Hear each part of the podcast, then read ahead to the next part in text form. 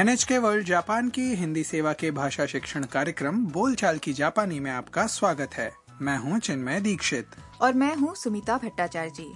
तो आइए मज़े से सीखें जापानी भाषा। आज 19वें पाठ में दुकानदार को ये बताना सीखेंगे कि आप क्या खरीदने आए हैं।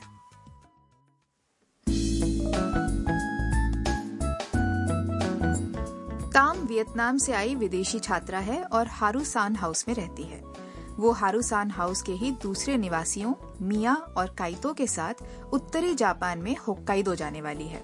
होक्काइदो में बहुत ठंड पड़ती है वहाँ जाने की तैयारी करने के लिए ताम और मिया दस्ताने खरीद रही हैं। तो आइए सुनते हैं 19वें पाठ की बातचीत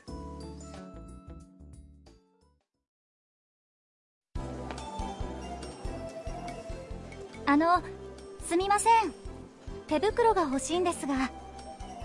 手袋はこちらですこれあったかそういいですねこれいくらですか1900円ですカードは使えますかはい使えます अब इस बातचीत को फिर से हर वाक्य के अर्थ के साथ सुनते हैं पहले ताम ने दुकानदार से कहा あのすみません अ, माफ कीजिए 手袋が欲しいんですが दस्ताने चाहिए दुकानदार ने जवाब दिया 手袋はこちらです दस्ताने यहाँ हैं फिर मिया ने दस्तानों की एक जोड़ी दिखाते हुए कहा これあったかそう ये गर्म लगते हैं ताम ने दस्ताने पहन कर देखे いいですね अच्छे हैं これいくらですか ये कितने के हैं दुकानदार ने बताया 1900円です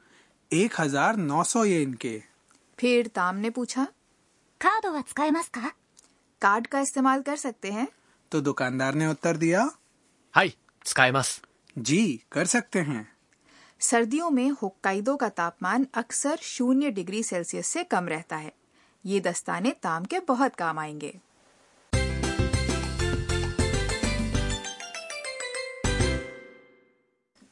आज का मुख्य वाक्य है 手袋が欲しいんですが यानी दस्ताने चाहिए ये वाक्य याद करके आप दुकानदार को बता सकेंगे कि आप क्या खरीदना चाहते हैं इस वाक्य में 手袋 का अर्थ है दस्ताने और 欲しいんですが का मतलब है चाहिए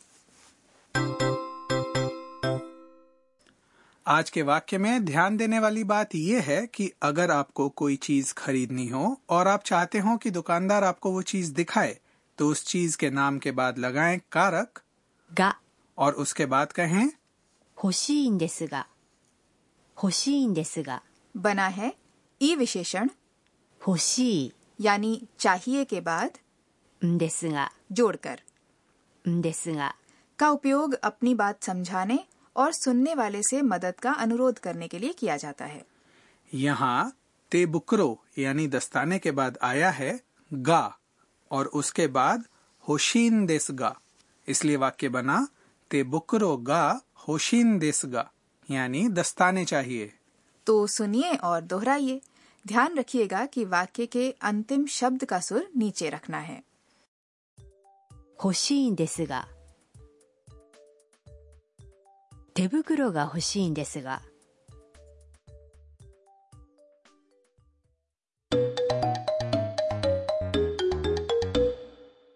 अब एक छोटी सी बातचीत सुनते हैं जिसमें एक महिला कुछ खरीदना चाहती है あのすみません北海道のお土産が欲しいんですがそうですねこのお菓子はいかがですか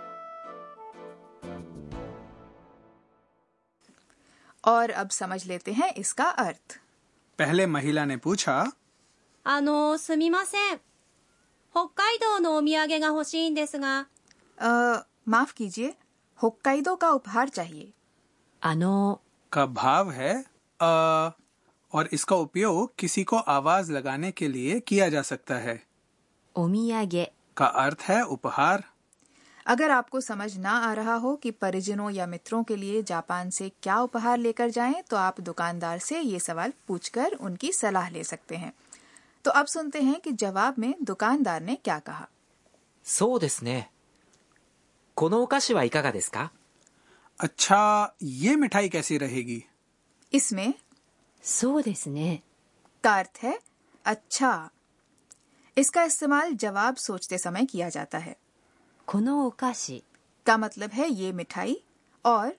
いかがですか का अर्थ है कैसी रहेगी तो अब वाक्य सुनिए और साथ साथ बोलने का अभ्यास कीजिए お土産が欲しいんですが。北海道のお土産が欲しいんですが。あの、すみません。北海道のお土産が欲しいんですが。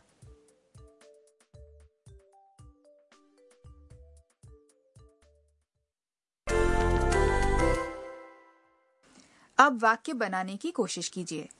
मान लीजिए आप सामान बांधने का पारंपरिक जापानी कपड़ा यानी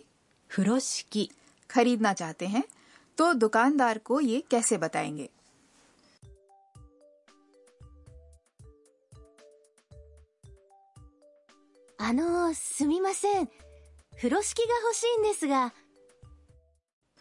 अब मान लीजिए कि आप शहर में टहल रहे हैं और अचानक बारिश होने लगी। आप एक कन्वीनियंस स्टोर में चले गए और दुकानदार से ये कहना चाहते हैं कि आपको छाता चाहिए छाते को जापानी भाषा में कहते हैं 傘、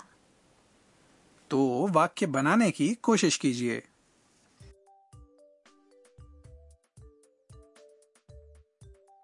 あの、すみません。傘が欲しいんですが。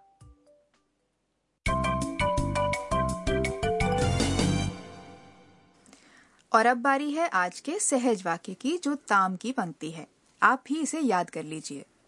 カードは使えますかカードは使えますか का अर्थ है कार्ड का इस्तेमाल कर सकते हैं इसमें カード、 का मतलब है क्रेडिट कार्ड पूरे शब्द का उच्चारण है クレジットカード。 आप अपना कार्ड दिखाते हुए ये भी कह सकते हैं このカードは使えますか यानी इस कार्ड का इस्तेमाल कर सकते हैं तो आप भी ये वाक्य बोलने का अभ्यास कर लीजिए カードは使えますか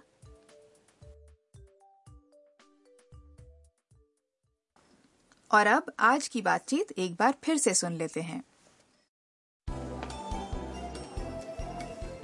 あのすみません手袋が欲しいんですが手袋はこちらです これあったかそういいですねこれいくらですか1900円です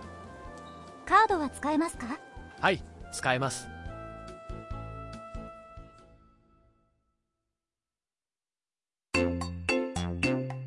春さんの知恵袋 अब सुनिए हारू जी की सलाह जिसमें हम आज बात करेंगे जापान में क्रेडिट कार्ड के उपयोग की जापान में आप होटलों डिपार्टमेंट स्टोरों और ऑनलाइन खरीदारी में क्रेडिट कार्ड का इस्तेमाल कर सकते हैं। लेकिन बहुत सारी दुकानें ऐसी भी हैं जहाँ इन्हें स्वीकार नहीं किया जाता। हालाँकि इन दिनों क्रेडिट कार्ड और कैशलेस यानी नकद रहित भुगतान करने के तरीके आम होते जा रहे हैं, मगर कम आबादी वाले क्षेत्रों में बहुत सारी छोटी दुकानें और अन्य सुविधाएँ केवल नकदी ही लेती हैं, जिससे विदेशी पर्यटकों को परेशानी का सामना करना पड़ सकता है। वैसे क्रेडिट कार्ड स्वीकार करने वाली दुकानों की संख्या बढ़ रही है। कुछ ऐसे एटीएम भी हैं जिनसे आप क्रेडिट कार्ड का इस्तेमाल करके जापानी येन निकाल सकते हैं। आमतौर पर डाकघरों और कन्वीनियंस स्टोरों में एटीएम होते हैं और उनमें विदेशी कार्ड भी चलते हैं। फिर भी जापान में घूमते समय नकदी साथ रखना अच्छा है। ये जानकारी भी पहले से इकट्ठा कर लेना चाहिए कि क्रेडिट कार्ड का उपयोग कहाँ हो सकता है और कहाँ नहीं।